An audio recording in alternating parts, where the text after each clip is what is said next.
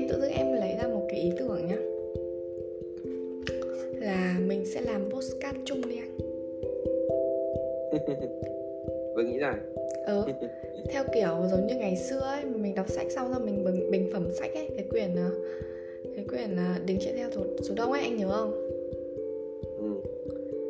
thì em sẽ ghi âm lại và em sẽ đăng postcard theo cái dạng là vừa đọc sách vừa suy ngẫm ấy vừa kiểu ví dụ rồi câu chuyện của mình. Mình đang nghe podcast, Ai nghe được mỗi buổi tối mình sẽ đọc khoảng 30 phút đó. mình đọc đến đâu thì mình mình đọc đến đâu thì mình sẽ liên hệ luôn đến đấy. Rồi kể cho nhau nghe những câu chuyện liên quan đến những cái vấn đề đấy luôn. Giá trị của khổ đau. Ta đừng bao giờ quên rằng ta không phải là một cá thể tồn tại biệt lập. Ta phải luôn chịu sự tương tác của bao nguồn lực xung quanh từ bạn bè, gia đình, rồi xã hội và cả vũ trụ. Dù ta có tài năng đến đâu, dù có chuẩn bị kỹ lưỡng đến mức nào, thì những điều bất như ý vẫn cứ xảy ra theo lẽ tự nhiên. Có thành thì phải có bại, có hợp thì phải có tan. Tại sao ta chỉ muốn thành và hợp, còn bại và tan để cho ai? Lúc may mắn, sao ta không tự hỏi mình có thật xứng đáng với những thành quả ấy? Và có nên đón nhận nó hay không? Vậy mà mỗi khi gặp xui rủi thì ta lại khóc than ầm ĩ đòi hỏi sự công bằng. Ta đã hưởng thụ quá nhiều từ những tặng phẩm của vũ trụ. Rồi thì lâu lâu bị vũ trụ lấy lại để chia sớt cho kẻ khác. Thiết tưởng nó cũng là lẽ tự nhiên chứ có đâu có gì là thua thiệt. Và có hiểu đoạn đấy không? Ừ. cái này ngày xưa học hết rồi mà. Cái này ngày xưa học hết rồi mà. Ừ, học nhưng mà mỗi lần đọc mình cũng phải liên hệ một chút. Có mọi thứ đều có ngày hai xưa mặt ngày xưa cái đoạn cái giai đoạn mà em học uh, doanh tài năng ấy là em hiểu sâu hơn các bạn rất nhiều bởi vì em có một năm hoạt động bên ngoài rồi được va chạm rồi.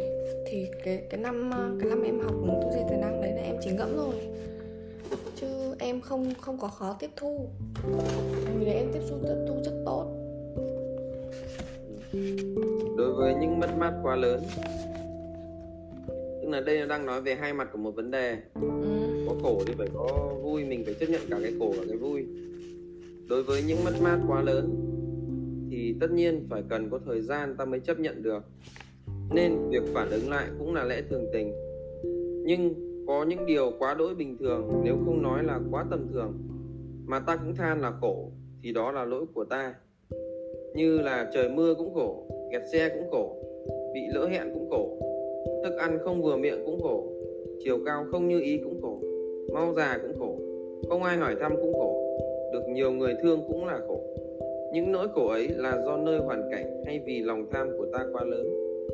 Hãy bình tâm nhìn lại xem, không ai có thể làm cho ta khổ được cả, nếu ta có hiểu biết đúng đắn và khả năng chấp nhận đủ lớn. Để có được khả năng chấp nhận rộng lớn, ta cần phải biết thu gọn những mong cầu không cần thiết ngay cả với những điều được cho là chính đáng nếu thấy không có nó mà ta vẫn có thể sống vững vàng và hạnh phúc được thì ta cũng nên cố gắng khước từ để tâm ta bớt lệ thuộc vào hoàn cảnh. Nhờ vậy khi hoàn cảnh biến động thì ta vẫn an nhiên bất động. Đọc tiếp qua cái đoạn nói rồi. Thôi nói lại ngoài đi. ra thì cái đoạn vừa rồi nó nói về cái việc đấy là mọi thứ trời mưa cũng khổ kẹt xe cũng khổ này bị lỗi hẹn cũng khổ. Thức ăn không vừa miệng cũng khổ. Chiều cao không như ý cũng khổ. Ừ. thế thì em yêu anh khổ quá nhỉ? Em khổ quá nhỉ? Em làm tức cho là bản những thân cái đấy nó là tức là những cái đấy nó là những cái không đáng để mình than khổ. Nhưng mà bởi vì do cái lòng tham của mình nó lớn quá. Ừ. mình mong là mình mong là thức ăn là phải ngon mình mong là trời không được mưa rồi mình mong là anh ấy không, hoặc là cô ấy không được nói với mình như thế, để tươi cười với mình. Nên là do mình tham quá nên là khi mà không như ý được thì mình khổ. Ý của cái đoạn này là như vậy. Nhưng mà nếu như mình chỉ cần điều chỉnh một chút thôi rồi ăn thế nào, ăn thì đằng nào cũng nấu ra rồi, ăn ngon, rồi là gì. Có thể người ta đang bận bịu một cái gì đấy, người ta trả lời mình không được như ý của mình thì mình cũng phải thông cảm khi mình điều chỉnh cái mong cầu của mình tự dưng mọi thứ nó lại tốt lên ừ. đúng không Ừ. thì ví dụ ngày xưa anh mong là anh mong là gì em là phải không được dùng điện thoại khi ăn cơm nói chuyện với anh là phải thật là nghiêm túc phải tập trung để nói chuyện thì vô hình chung điều đấy lại làm cho anh rất là khổ và đã có những cái giai đoạn mà anh rất là hay cáu vặt là vì cái đấy. Một uh, ăn cơm là phải tập trung ăn cơm không được dùng điện thoại. Rồi là đại khái là những cái lặt vặt như thế. Và và và và mặc dù nó tốt đấy mặc dù nó cũng là tốt thôi nhưng mà nó vẫn là khổ. Vẫn mình không vừa ý mình thì nó vẫn khiến cho mình khổ khổ nhiều. Ừ, em thấy cái đấy em cũng kiểu em có nhiều hơn ấy. Kiểu em cũng nhiều lòng tham hơn chưa bớt được. Thì bây giờ mình đọc, mình hiểu được rồi thì mình mỗi hôm mình điều chỉnh một tí. Mình cũng nhắc nhau, mình điều chỉnh một tí. Ra sau này cuộc sống gia đình lúc nào nó gia đình cãi nhau đa phần là từ những cái lặt vặt thôi. Nhiều khi những cái lớn lao chứ chắc đã cãi nhau đâu còn nhiều khi khó khăn lớn thì mình lại chụm đầu vào mình cùng nhau giải quyết. Nhưng mà chỉ vì những cái cái không vừa ý hàng ngày thôi. Ví dụ nấu món này là phải cho cho ớt vào. Không cho ớt phát là lại cáu ngồi ăn đang ngồi ăn tự dưng lại ngồi nhắn tin chẳng hạn. Ừ. như thế. Đó là những cái cái như thế là những cái khổ rất là nhỏ thôi. Thì ý trong đoạn này nó bảo là những nỗi khổ ấy là do nơi hoàn cảnh hay vì lòng tham của ta quá lớn. Đấy. không ai có thể làm cho ta khổ. Được nếu ta có thể hiểu biết đúng đắn và chấp nhận đủ lớn. Nên đoạn này là anh thấy là rất là hay. Là, là mình dính nhiều lắm đặc biệt là người yêu rồi là người bạn bè những người thân gia đình của mình. Mình yêu người ta thì mình cũng mong cầu người ta nhiều quá. Ví dụ anh mong là em là phải như. Ngồi học hành tập trung đấy phải Đúng nhiều khi anh cũng mong là em đến đúng giờ. Ừ. nhiều khi anh cũng mong là em phải đến đúng giờ nhưng thực ra nhiều khi chính anh cũng không đến đúng giờ. Có những lần mà anh em đến bến xe thì anh để cho em đợi rất là lâu. Nhưng mà không hiểu sao mà em cứ đến muộn phát là anh điên nhiều khi em mà để anh đợi một lúc là anh thấy bực mình.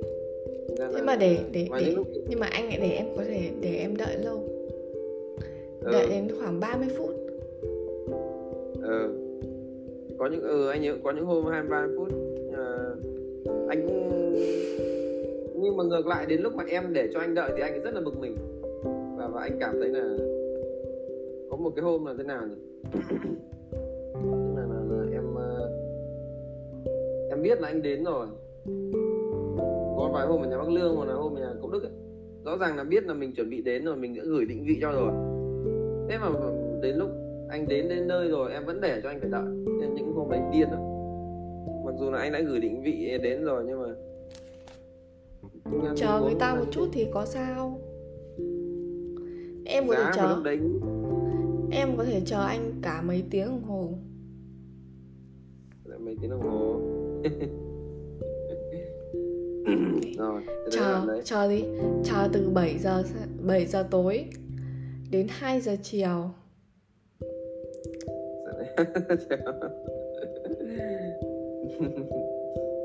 Thì đấy.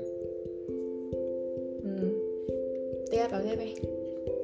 Anh còn chờ em cả cả cả cả tháng nữa. Ngoài ra à, ngoài ra ngoài ra, ta cũng nên luyện tập cho mình cách đối mặt với khó khăn, hoặc tự tạo cho mình một cách nghĩ, cách sống. Đừng quá mong cầu sự an toàn để cho sức chịu đựng trong ta được lớn mạnh.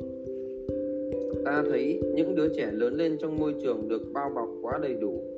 Khi bước vào đời, không có chút vốn liếng kinh nghiệm nào mang theo để chống chọi với những nghịch cảnh.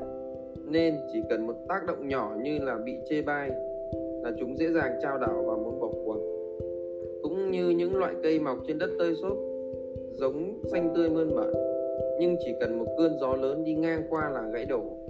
Còn những loại cây mọc trên đá, núi, tuy dáng dấp khẳng khiu nhưng độ bám lại dẫn vững vàng, dẫn dấp vững vàng. Cho nên, ta không thể cầu nguyện cho cuộc đời đừng xô đẩy mình vào những hoàn cảnh nghiệt ngã, nhưng ta có thể làm cho mình không bị ngã gục trước những sóng gió cuộc đời bằng sự vững chãi từ chính trái tim của mình. Rất hay để có được. Cái này đúng đấy bởi vì nhiều đứa là, là, là bố mẹ chiều nó quá là sợ nhất là kiểu công tử ấy. Ừ. nói góp ý qua là nó cáu.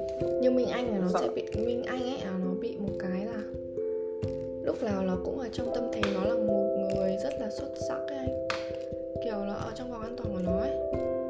Cho nên ấy khi mà nó ở với một người nào đấy giỏi hơn nó có cái gì đấy hơn nó. Và nó bắt đầu nó tủi thân. Và nó không chấp nhận được. Giống như hôm trước cũng thế. Em với cả thằng bi hôm nó ra nhà em ngủ. Thế là em có dạy hai đứa nó học. Thằng bi thì hơn minh anh uh, hai lớp năm nay thằng bi lớp năm thằng minh anh học lớp ba.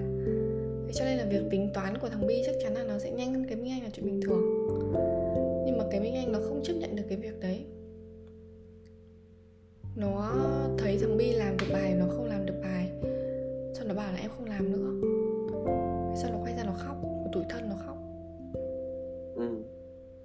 đến lúc dỗ nó được rồi Sau quay lại dạy hai đứa nó?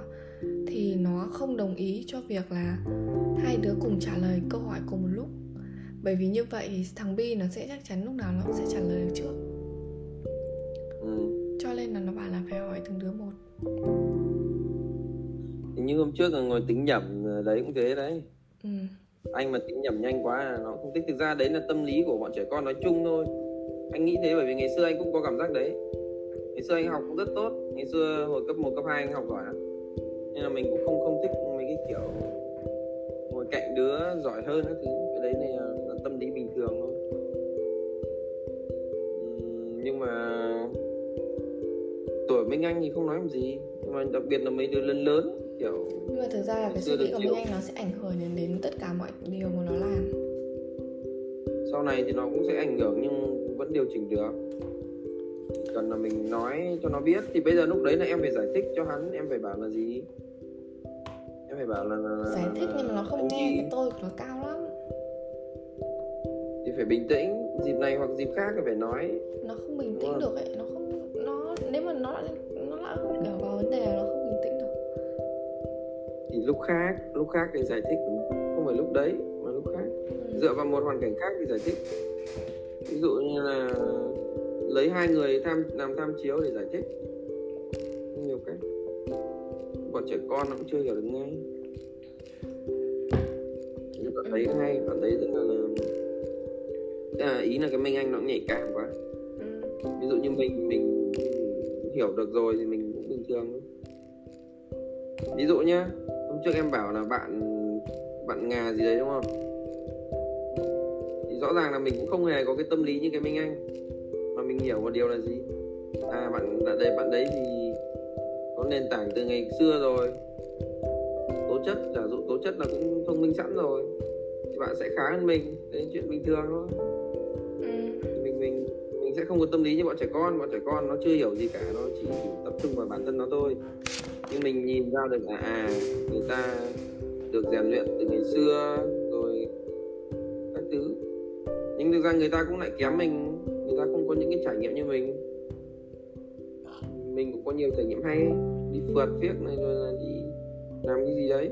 Mình hiểu là à cái đấy là do do nhân duyên thôi thì mình lại bình thường mình cứ đi trên con đường của mình.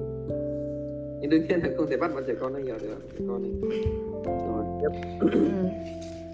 Để có được trái tim ấy để có được trái tim ấy ta phải biết đặt mình vào khuôn khổ của sự đào luyện ý là để có được cái trái tim vững chãi như, như người lớn ấy thì ta phải biết đặt mình vào khuôn khổ của sự đào luyện chứ không thể do sự ép buộc mà có được. Nghĩa là ta vừa phải giới hạn sự hưởng thụ cũng vừa phải tập đối đầu với cả nghịch cảnh. Ta đừng vội cưu ca sống mà không hưởng thụ thì sống để làm gì? Có ai cấm ta hưởng thụ đâu. Nhưng cái gì cũng có cái giá của nó. Nếu ta cứ dung dưỡng cho cái tôi yếu đuối thì đừng hỏi tại sao đời mình cứ khổ đau. Dĩ nhiên, đối với một người đã có trái tim vững chãi, thì bao nhiêu danh lợi cũng không là vấn đề. Họ có đủ bản lĩnh để vượt lên trên danh lợi hay sử dụng nó một cách hữu ích. Song, thực tế, số người có ý niệm muốn buông bỏ thói quen hưởng thụ rất là ít, và số người mà làm được thì lại càng ít hơn. Nhất là trong tình trạng hiện nay, người ta hám đạp đổ cả thành trì đạo đức để tranh giành quyền lợi. Bất chấp mọi hậu quả chính vì thế mà đời sống càng ngày càng đau khổ, nó trở thành bản chương ca bất tận con người. Ừ. đúng vậy đúng vậy. Khổ đau là một thực tại không thể chối cãi. Nhưng đó chỉ là do trình độ cảm nhận của con người. Khổ đau vốn không phải là bản chất đã định sẵn của cuộc đời. Bởi xét cho cùng thì không có gì là khổ đau cả. Do guồng máy tâm thức trong ta vận hành sai lệch nên nó đã tạo ra những phản ứng chống đối lại những hoàn cảnh mà nó cho là trái nghịch. Rất may, guồng máy tâm thức ấy là một hợp thể linh động, nên có thể điều chỉnh. Chỉ cần ta có nhận thức đúng đắn, thì mọi cảm xúc trong ta đều không ngừng tương tác với vạn vật, để tâm lý không tiếp tục tạo ra những phản ứng ích kỷ. Đồng thời, ta cần có một khả năng quan sát thật tinh tường về những thói quen mà ta đã tạo dựng từ trong quá khứ đến nay tiến trình tháo gỡ những tâm lý tiêu cực ấy chính là tiến trình vượt thoát khổ đau. Nói chung, càng bớt tự ái là càng bớt khổ đau. Hết cái tôi là hết khổ đau. Đúng. Cái đoạn này thì cũng hay. Tức là ý, đây đoạn sau đọc luôn rồi đoạn sau. Đúng ra, đây đoạn sau rất hay. Đúng ra, ta cần phải biết ơn khổ đau. Khổ đau vừa giúp ta ý thức được cái gì là hạnh phúc vừa giúp ta, vừa giúp khả năng chịu đựng trong ta lớn mạnh, để ta có thể phát triển hết, phát triển hết khả năng sinh tồn tiềm ẩn của mình. Cũng như, nếu không bị lạc đường, ta sẽ khó biết mình vốn rất sợ hãi. Nếu không bị ai đó xúc phạm, ta sẽ khó biết rõ mức độ nóng giận của mình. Nếu không bị lừa gạt, nếu như không bị lừa gạt, ta sẽ khó biết mình cũng rất dễ bị tổn thương. Nếu không bị bỏ rơi ta sẽ khó thấy được tính yếu đuối và dựa dẫm của mình. Chính nhờ bản năng sinh tồn biểu hiện mà ta thấy rõ từng ngõ ngách sâu kín của phiền não tạo nên khổ đau.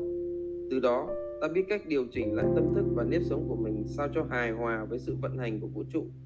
Nhờ đó, sự hiểu biết và tình thương trong ta bừng nở. Ta có thể đi giữa thăng trầm của cuộc đời một cách thong dong mà không lo sợ những nghịch cảnh bất ngờ. Có thể nói, tâm ta như thế nào thì ta sẽ cảm nhận khổ đau như thế đấy vì khổ đau vốn từ tâm sinh ra mà cũng từ tâm diệt đi. Đoạn này rất là hay đoạn này nó nói về hai mặt của vấn đề. Tức là nếu mà không từng bị bị xúc phạm thì mình sẽ không biết là cái sự nóng giận của mình đến đâu.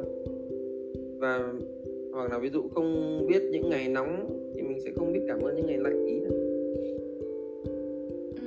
Giống như kiểu là mình nếu như mình không giả dụ mình ở gần nhau đúng không? Mình không ở xa nhau thì mình sẽ không biết trân trọng những cái lúc mà mình mình mình ở cạnh nhau. Giống như ngày xưa thực ra ngày xưa ví dụ ngày nào cũng gặp nhau mình thấy ừ, bình thường ừ.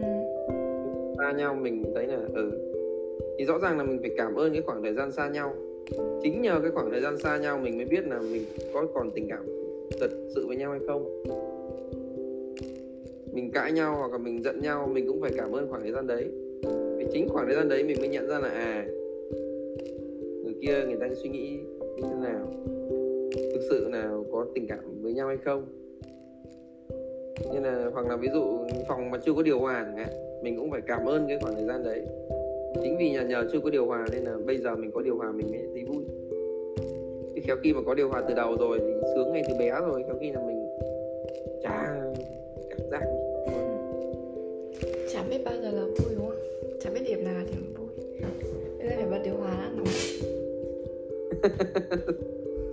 bắt đầu thấy khổ rồi à? Bắt đầu thấy hơi khổ đấy. Mà ví dụ sống mà cứ bình bình thì mình không thấy hay lắm. Tự dưng có một cái khổ nào đấy. Ừ. nó lại gõ cái gì đấy không có gõ gì đâu. Tôi lại nói tiếp đi. Lại khổ rồi.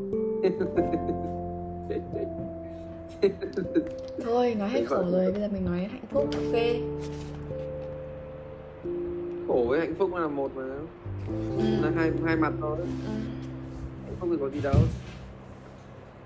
Thực ra ấy, ở trong đạo phật nó có một khái niệm rất hay nhé nếu mà em tìm hiểu nhiều em thấy là bản chất là không có hạnh phúc hết khổ thì sẽ là hạnh phúc. Giống như kiểu ấy ngày xưa em có học cái ờ, thập ác nghiệp không? Ừ. ác nghiệp ấy còn nhớ. Là 10 cái ác nghiệp là là thân khẩu ý ấy. đấy thập ác nghiệp. Thế thì bản chất trong đạo Phật ấy thế thì người người hỏi là ơ thế không có thập thiện nghiệp à? Thì đạo Phật trả lời là gì? Bản chất là không có thập thiện nghiệp. Hết ác mà cứ bỏ ừ, bỏ cái ác đi thì là tự dưng cái thiện nó sẽ xuất hiện ở trong đạo Phật nó rất hay nhé nó không hạnh phúc là hạnh phúc là ít khổ đau ấy. Ừ, hết khổ là hạnh phúc. Thế thì bây giờ thay vì là mình đi tìm kiếm hạnh phúc thì đạo Phật khuyên là mình hãy quay về mình gạt gạt hết những cái khổ đi bớt tham đi thì tự dưng lúc đấy hạnh phúc nó xuất hiện rất hay. À, là cái quan điểm nó khác với bây giờ nhá bây giờ quan điểm là toàn đi tìm cái vui thôi. Toàn đi tìm là hạnh phúc ở đâu rồi tiền ở đâu các thứ. Nhưng đạo Phật lại nghĩ ngược lại là bây giờ đừng tìm hạnh phúc đừng tìm sung sướng nữa mà hãy bỏ hết những cái khổ sở đi. Tự nhiên sung sướng nó xuất hiện. Rất hay ý nhưng mà này nó cũng chỉ là một phía thôi. Ý là nếu mà để kiểu tu hành theo nhạc Phật ấy thì nó sẽ kiểu giống như là người ta còn chẳng muốn làm ăn gì ấy. Ta chỉ đi ờ, khất thực à à, đi cất gọi là cái gì? Đi đi xin ăn à?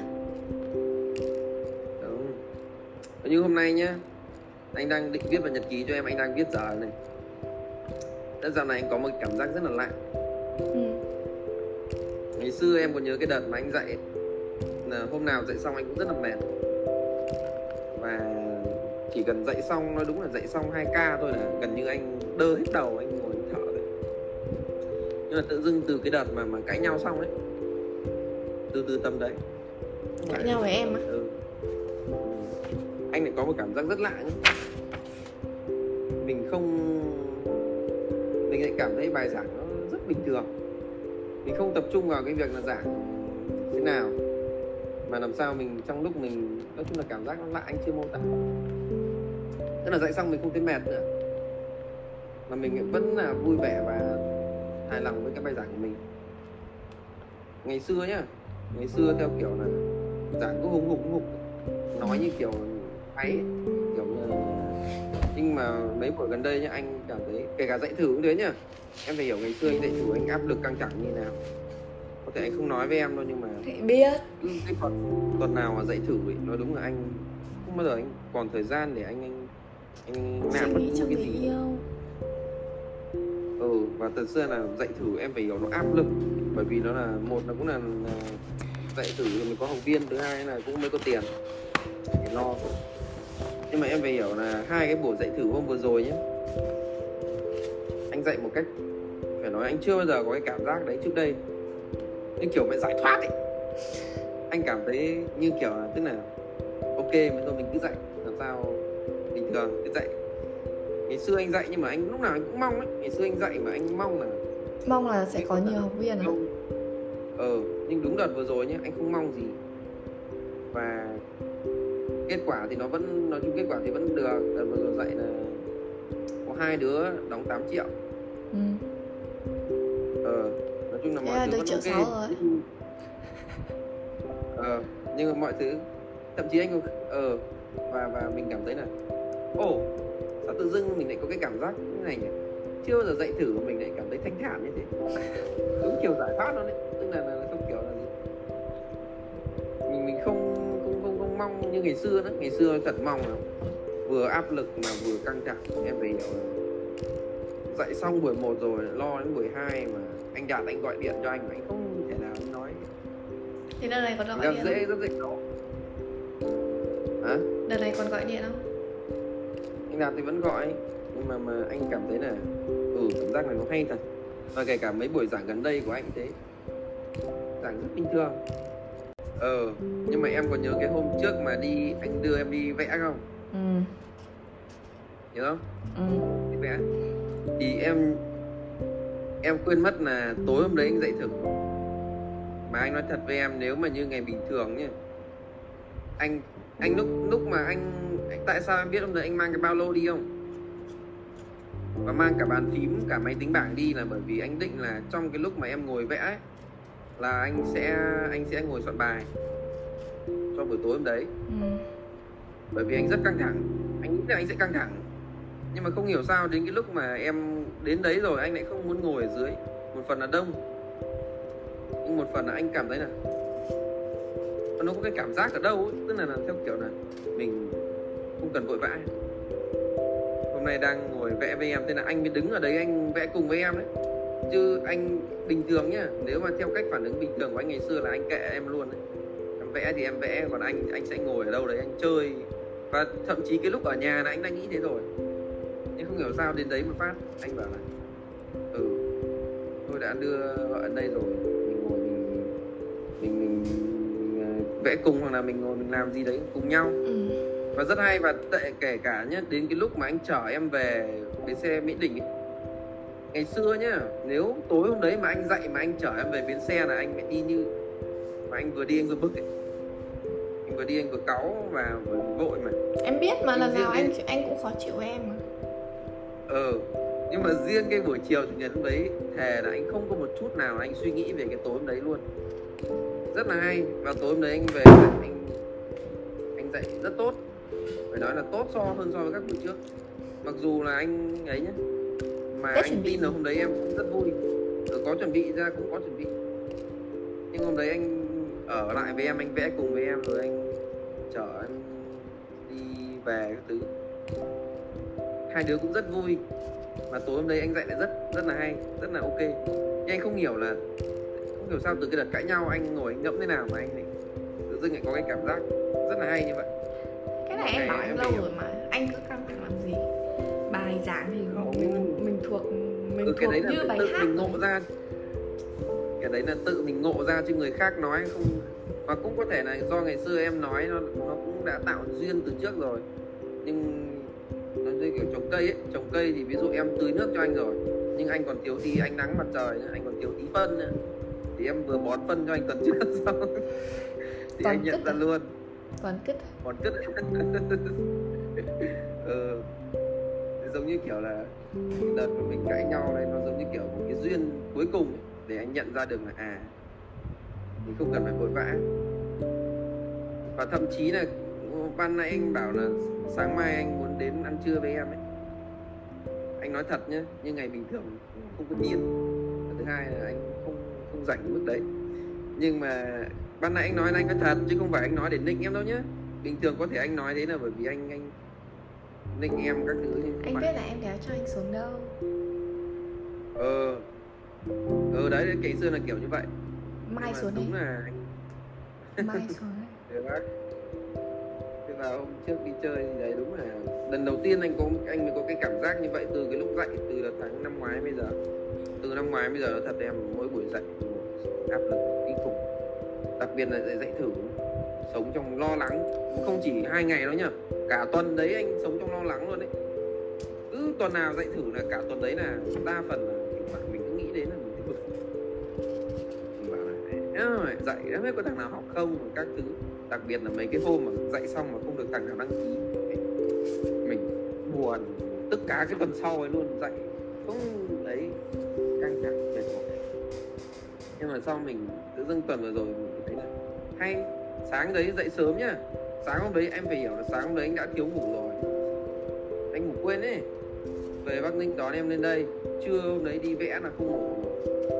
Về đến lúc chở em về bắc ninh là à, trở về bến xe này, là đã ấy rồi. Nhưng tối đấy dậy xong vẫn rất bình thường. Xong bắt đầu mới đi ngủ đến sáng nay. Mà mọi ngày trôi qua lại rất hay. Tức là bớt khổ đấy anh phết. Anh cảm thấy là, là, là,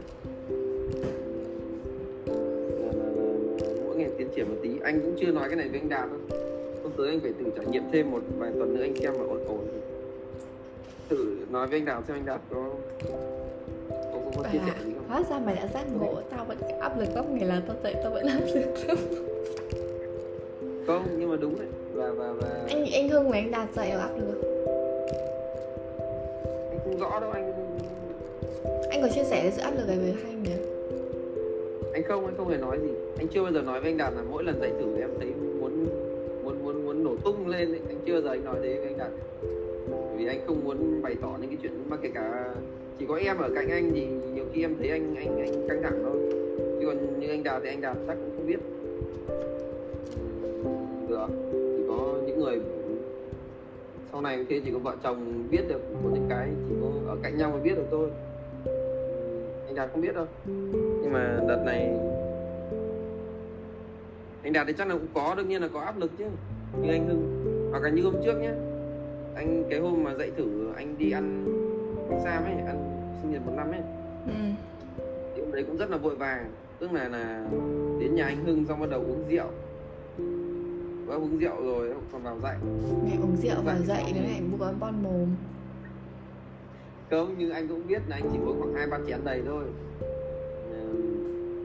Thì nó vào dậy xong thì dậy rất bình thường dậy rất là chưa bao giờ có cảm giác đấy cả. Giá kể như bình thường là kéo khi anh anh không bao giờ anh không anh cũng từ chối để anh ở nhà từ đầu để anh dạy thử và trong khi kéo khi mà kể cả từ chối rồi vẫn cảm thấy áy náy vì không đến sinh nhật. Thế là, là, là cảm thấy là đi không được mà ở không xong. Nhưng mà hôm đấy vừa đến đấy dạy xong nên dậy đến 7 giờ thì bắt đầu 7 giờ hơn bắt đầu dung nó vào trước, anh vào sau. Và hôm đấy nó cũng trục trặc một chút về thiết bị bởi vì cũng không quen máy. Nhưng anh nói vẫn bình thường, lại vẫn rất bình thường, rất hay. Học viên nó feedback vẫn bình thường. Ồ. thế xong dậy xong ra ngoài thì mọi người đang ngồi nói chuyện ở đấy thì, đấy, mọi người bảo đợt này tóc tai cái thứ, đẹp trai. Các thứ. Thế xong, bảo và không không nói gì đến em à? Và tất cả là nhờ nhờ công của Huyền nhá. À, thì anh đấy anh bảo là gì? Không hôm trước thế này em còn, còn nhớ cái hôm mà anh đăng cái ảnh mà em đứng ở cái chỗ Vinhome uh, cá đấy không? Cái ảnh mà mà mà và thế là em đã biết nhớ thương ấy. Hôm Story đi với Anh đấy không anh đăng story cái bài hát mà và thế là em đã biết nhớ thương không nhớ không nhớ ảnh nào. Tại khái là anh có đăng ảnh em lên. Hôm sau gặp trà với cả lan ở trung tâm thì bảo là "Ừ, đăng ảnh yêu thế. Xong anh bảo ừ. Đang định bảo là tại người yêu dỗi nên anh mới đăng đấy. Chứ anh có thích đăng gì đâu. Nhưng không không nói thế. Thế xong anh bảo là ừ cố gắng mà giữ nhá, thầy tùng nhá. Thế xong bảo ừ còn anh vẫn bình thường mà. Thế xong hôm trước thì đang ngồi nhà anh đạt thì em gọi đấy. Thế xong hạnh bảo là đấy mấy đứa nó vẫn biết mà, mọi người vẫn biết mà. Thì xong anh lúc sau anh bảo là tôi bây giờ em phải về trước đây có người gọi. Thực ra là làm gì có ai gọi nhưng mà nói thế để mọi người biết là mình cứ đang yêu nhau thì có người gọi thôi ý là huyền gọi. Anh nói theo kiểu ý là ở nhà có người đang chờ em.